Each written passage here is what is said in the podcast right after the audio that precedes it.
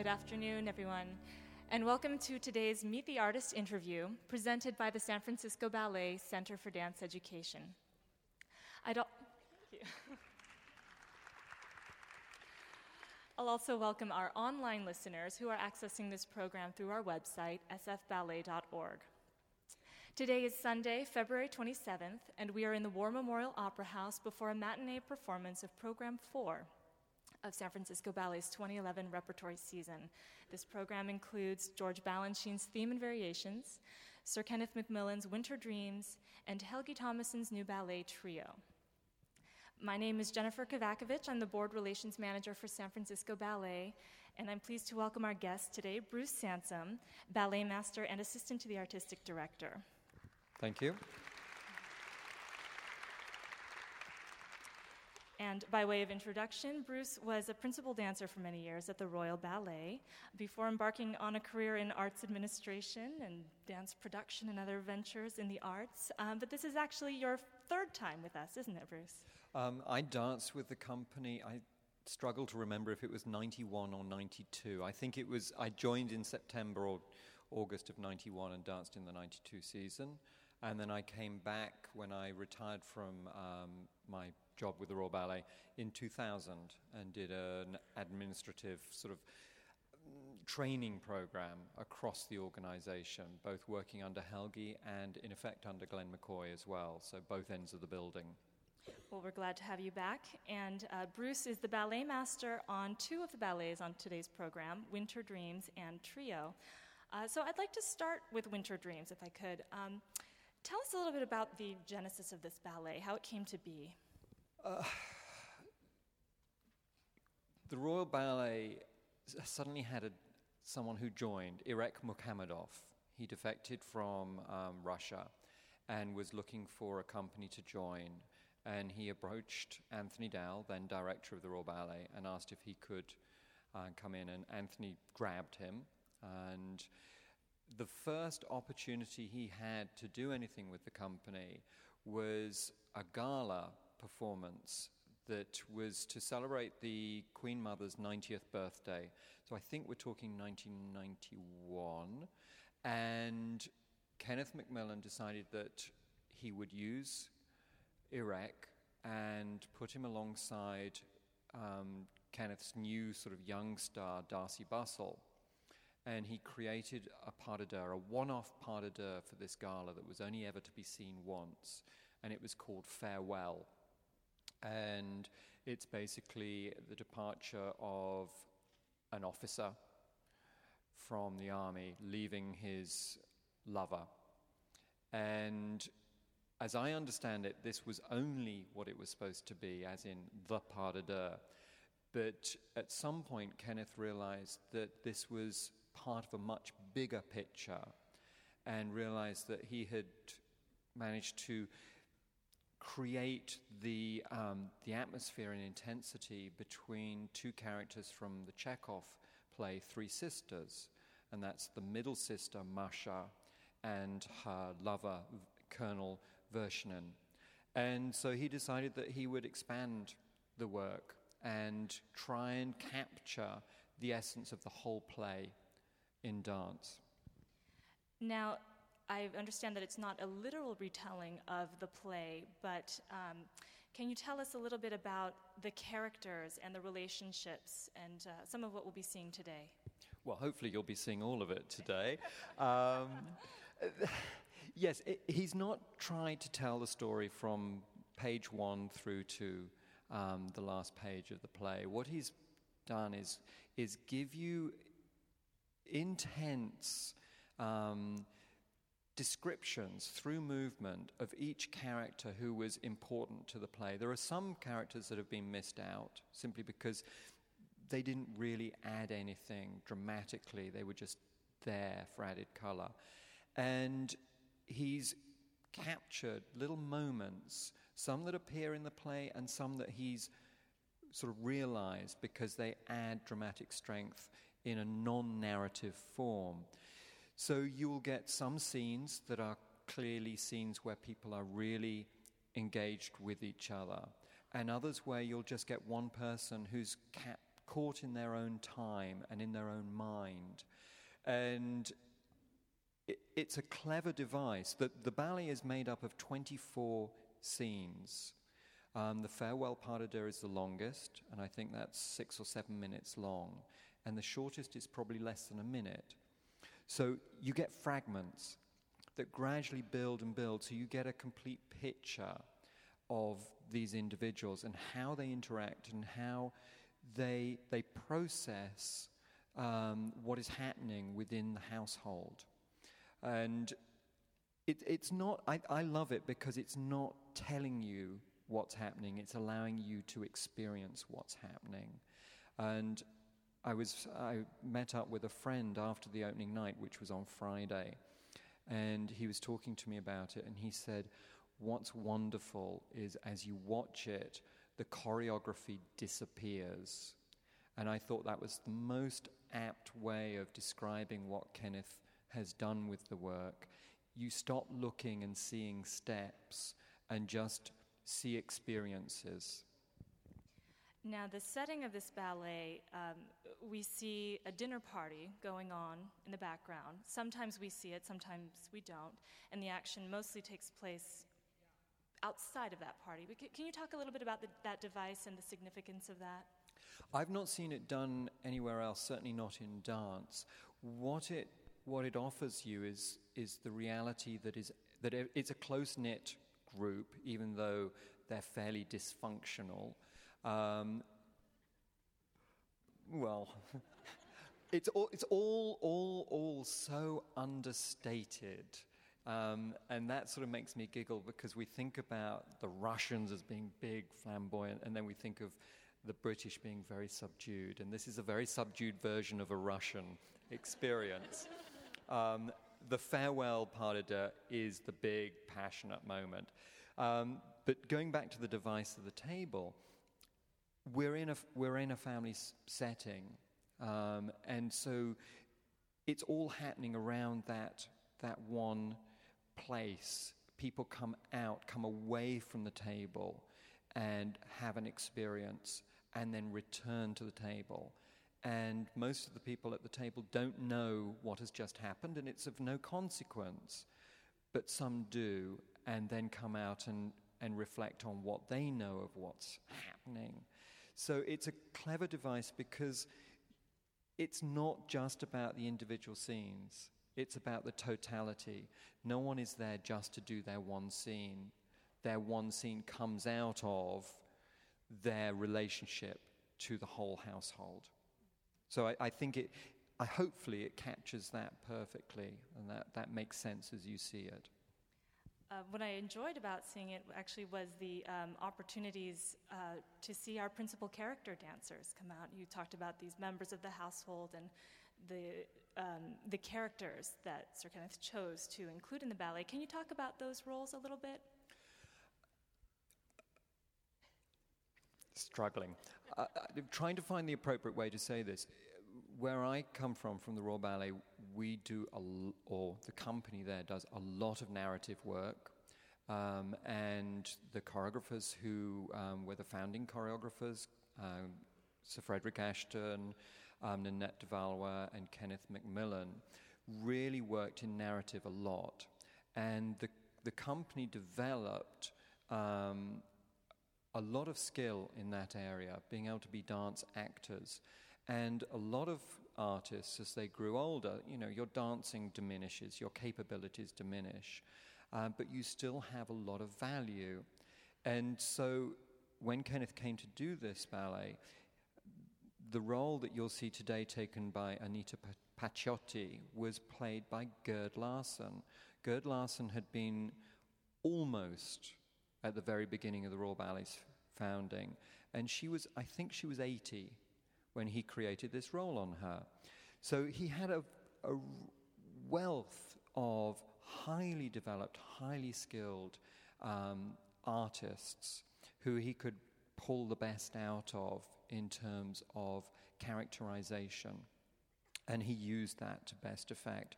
The role that you see Damian Smith dance um, this afternoon, which is the role of the husband, the jilted husband, um, was created on Anthony Dowell. at the end of Anthony's classical career, but very much requiring him to dance, and it's technically very demanding.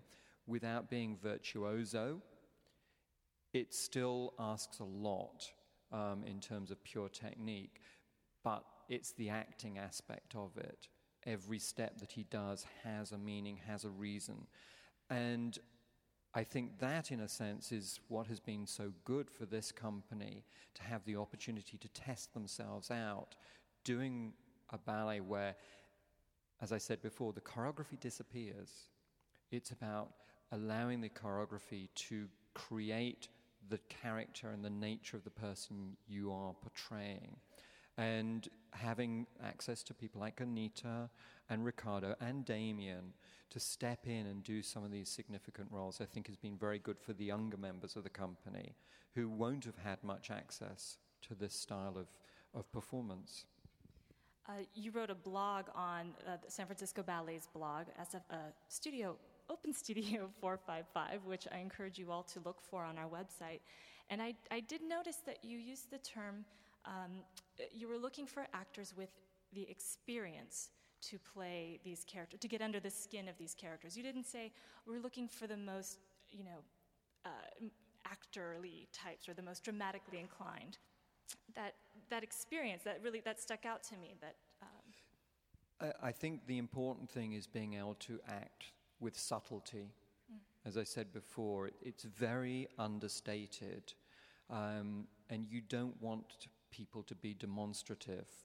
You want them to understand that when they've been given a gesture, it's as simple as that, that that gesture can't be more than that. It's not that you're restricted, it's just, it's choreographed. Just like you wouldn't add something to a step in a Balanchine ballet which wasn't there before.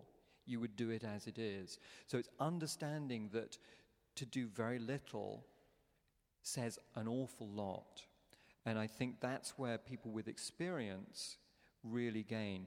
It's amazing to watch people on stage who can say everything by standing still. And you absolutely get what they're doing. I have this whole theory about um, classical ballet and the narrative works that we all watch people around us and understand what they're saying through their body language. We sometimes get confused, but generally speaking, we, we know when someone's angry, we know when someone's bored, we can certainly see if someone's upset or, um, or amused. And it's not just what's happening here, it's what's happening right through the body. And experienced artists get that and get it very quickly. Um, and you, you get to, as I say, you read them very easily.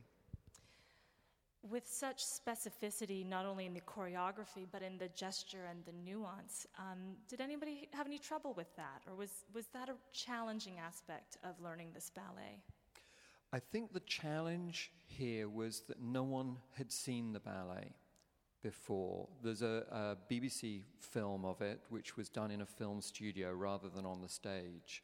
And whilst it captures it, it, it, it captures it in, in close quarters, which I think is not um, a great way for people to learn the work. You're going to be sitting here there's no orchestra for it. The musicians are up on stage, so the orchestra is black. There's a big gap between you and the action.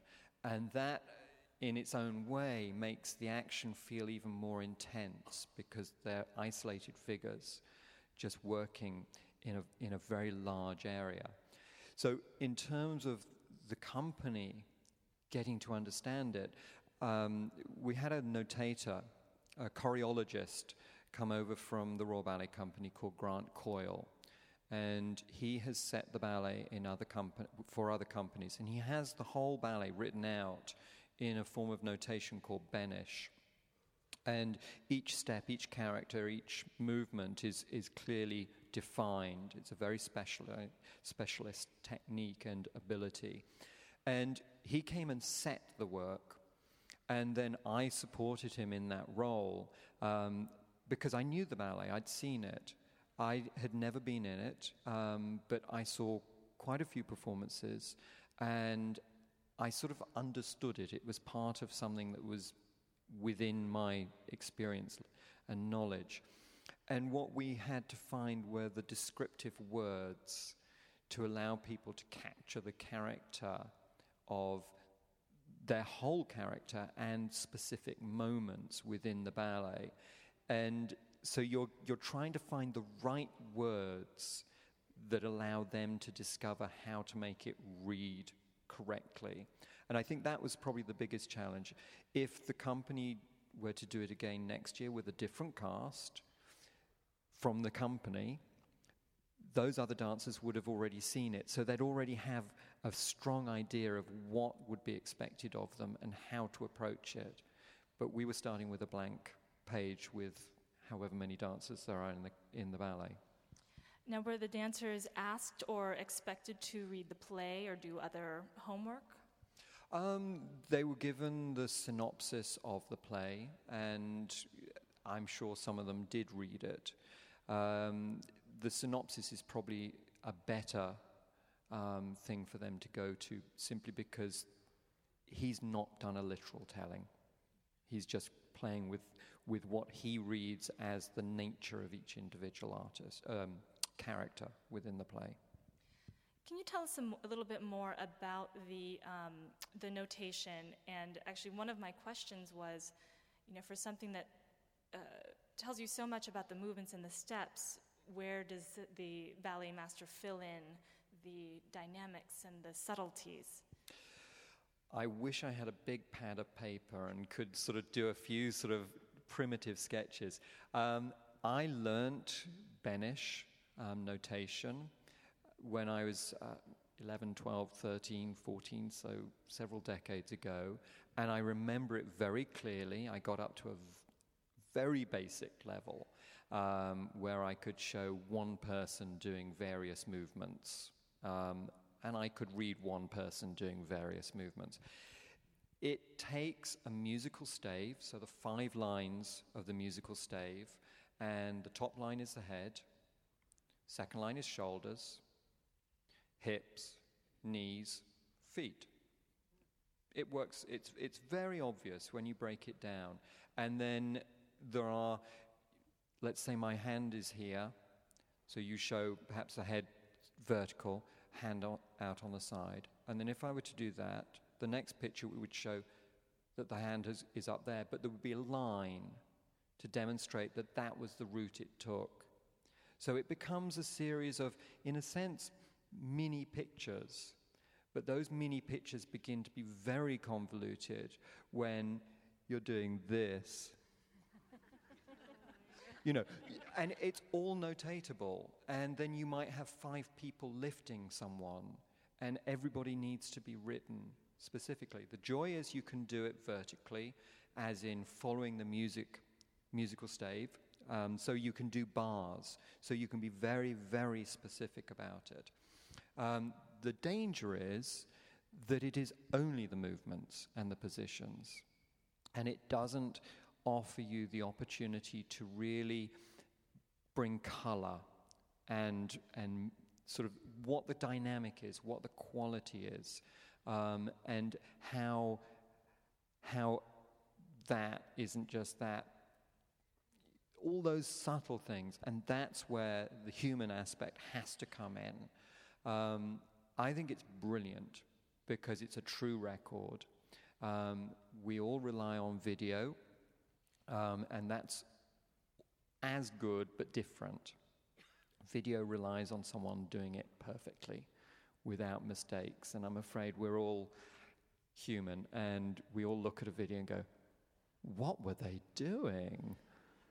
You know, even if they're half a count off. But, you know, 20 years down, that video might be it. There was a very famous story of, a, of an early Ashton ballet called Dante's Sonata that had been recorded. And they played the video and they were learning from the video. And I don't know how this happened, but they realized they were playing the video backwards.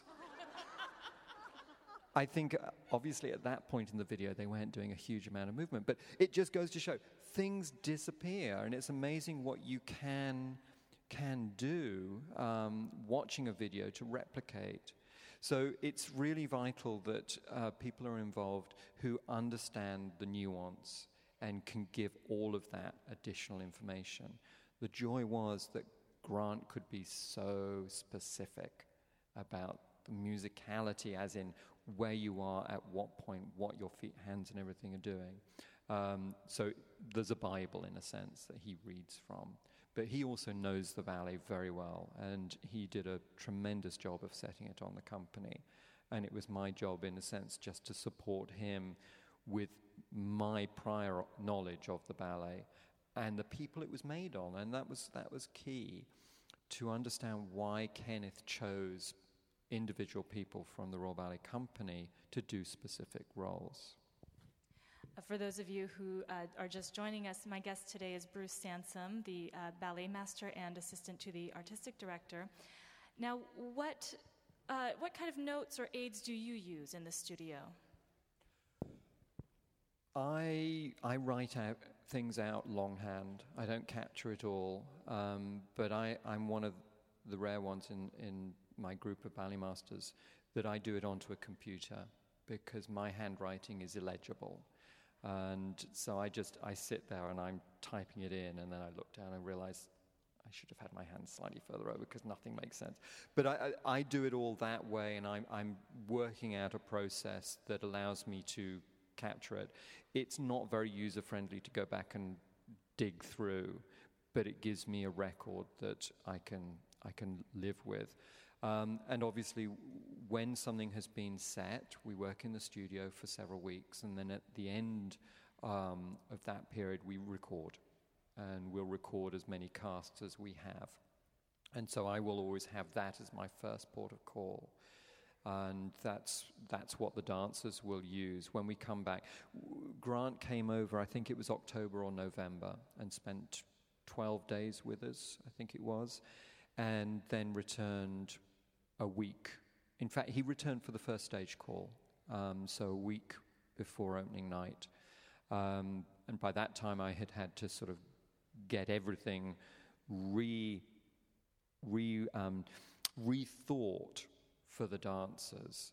Um, so we'd spent a few hours in the in the rehearsal studio, and the easiest thing is actually to say, "Okay, this is the scene we're doing. Have a look at it."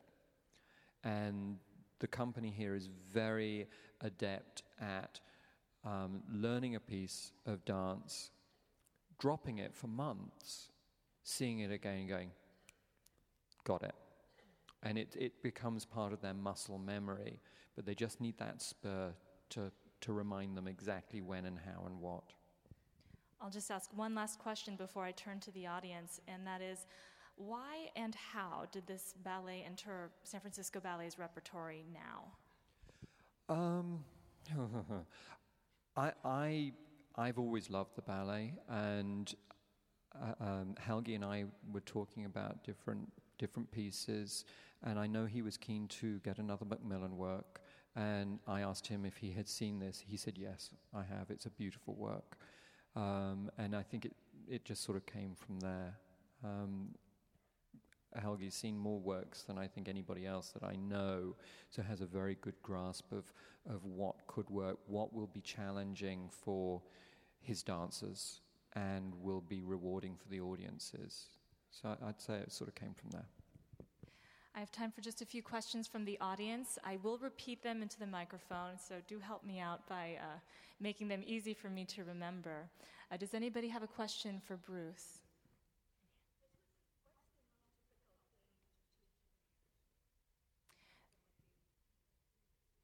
The question is what's the most difficult thing to teach a dancer? I really don't know. I'm trying to think what was the most difficult thing to teach me. Um, it depends on the dancer. Some dancers are very, very technical, and you want them to break out and be far more artistic. Some are purely artistic, and you say, "Oh, for God's sake, where's your technique, please?" Um, you know, different dancers, different things. Uh, some dancers are uh, how many of you have seen Black Swan?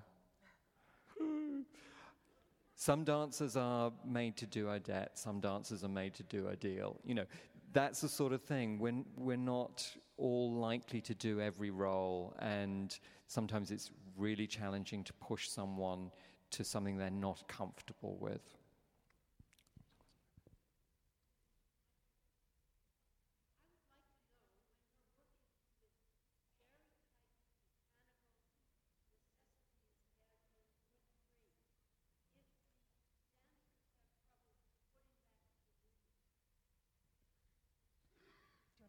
Um, how difficult is it for the dancers to put some of the, the I guess, the technical aspects to the music? Um, to be honest, it's all very danceable. Um, so I would say it's not difficult. The great thing is it's Tchaikovsky. Um, so it's very musical. You, you can follow the melody very easily.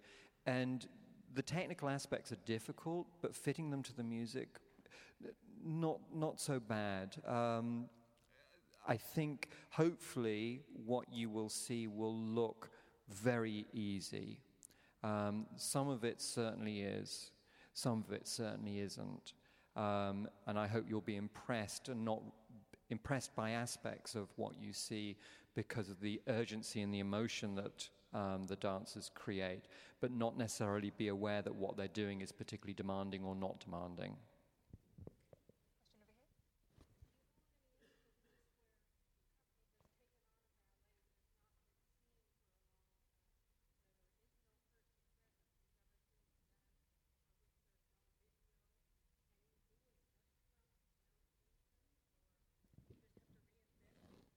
Um, the question is if a ballet has been notated but no one is around who ever danced it, could you revive it?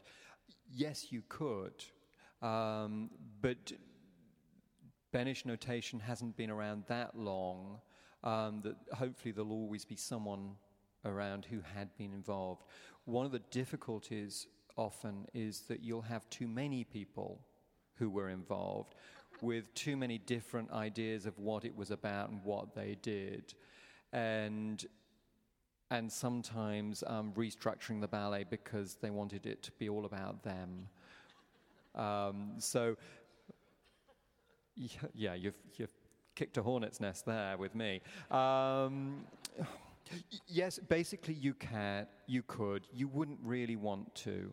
Um, you could probably I'd say this, a similar thing with, with watching it from video. If you only had a video to go from, you could replicate it, but a video is one dimensional. You're only seeing it from there.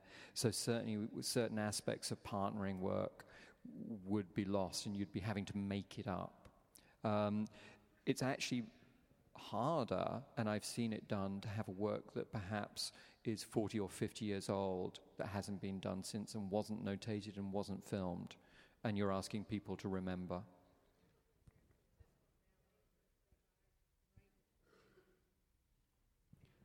H- whose production? This is, this is a revival of Rite of Spring.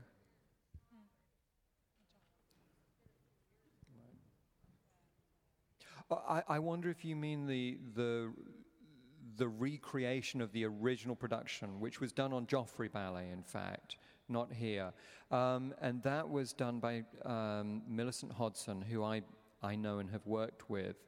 And she did a tremendous job and received a lot of acclaim and a lot of criticism because people said that she had, was claiming to have, uh, re, to have created Nijinsky's Rite of Spring, when what she had done was taken every existing piece of information about the original production that was available that could be found and piece together photo- photographs, drawings, movement patterns, information that was written on the original score, and pull together as much of that as possible and then thread through it the missing bits. Um, so she would say that she, she would say she had managed to achieve um, the correct style and as much verifiable truth as possible, but I don't know at what percentage she'd say that was. But that was that was like a research project that she was fortunate that the Joffrey were happy to um, get involved with, and the ballet is still performed. Well, I'm afraid that's all we have time for, but I'd like to thank Bruce Sansom for being our guest today. A pleasure. Thank you very much.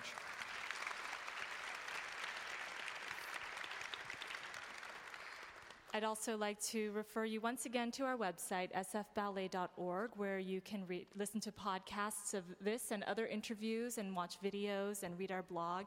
And actually, for those of you who are interested in uh, notation and reconstruction, uh, for Coppelia, uh, the Center for Dance Education's visiting scholar is Doug Fullington, who um, is uh, fluent in Stepanov notation, which was used uh, in Russia when Petipa was creating uh, many ballets. So uh, look uh, for the schedule uh, of his talks, and maybe you can ask him a few questions about reconstructions. So thank you once again. Please enjoy this afternoon's performance.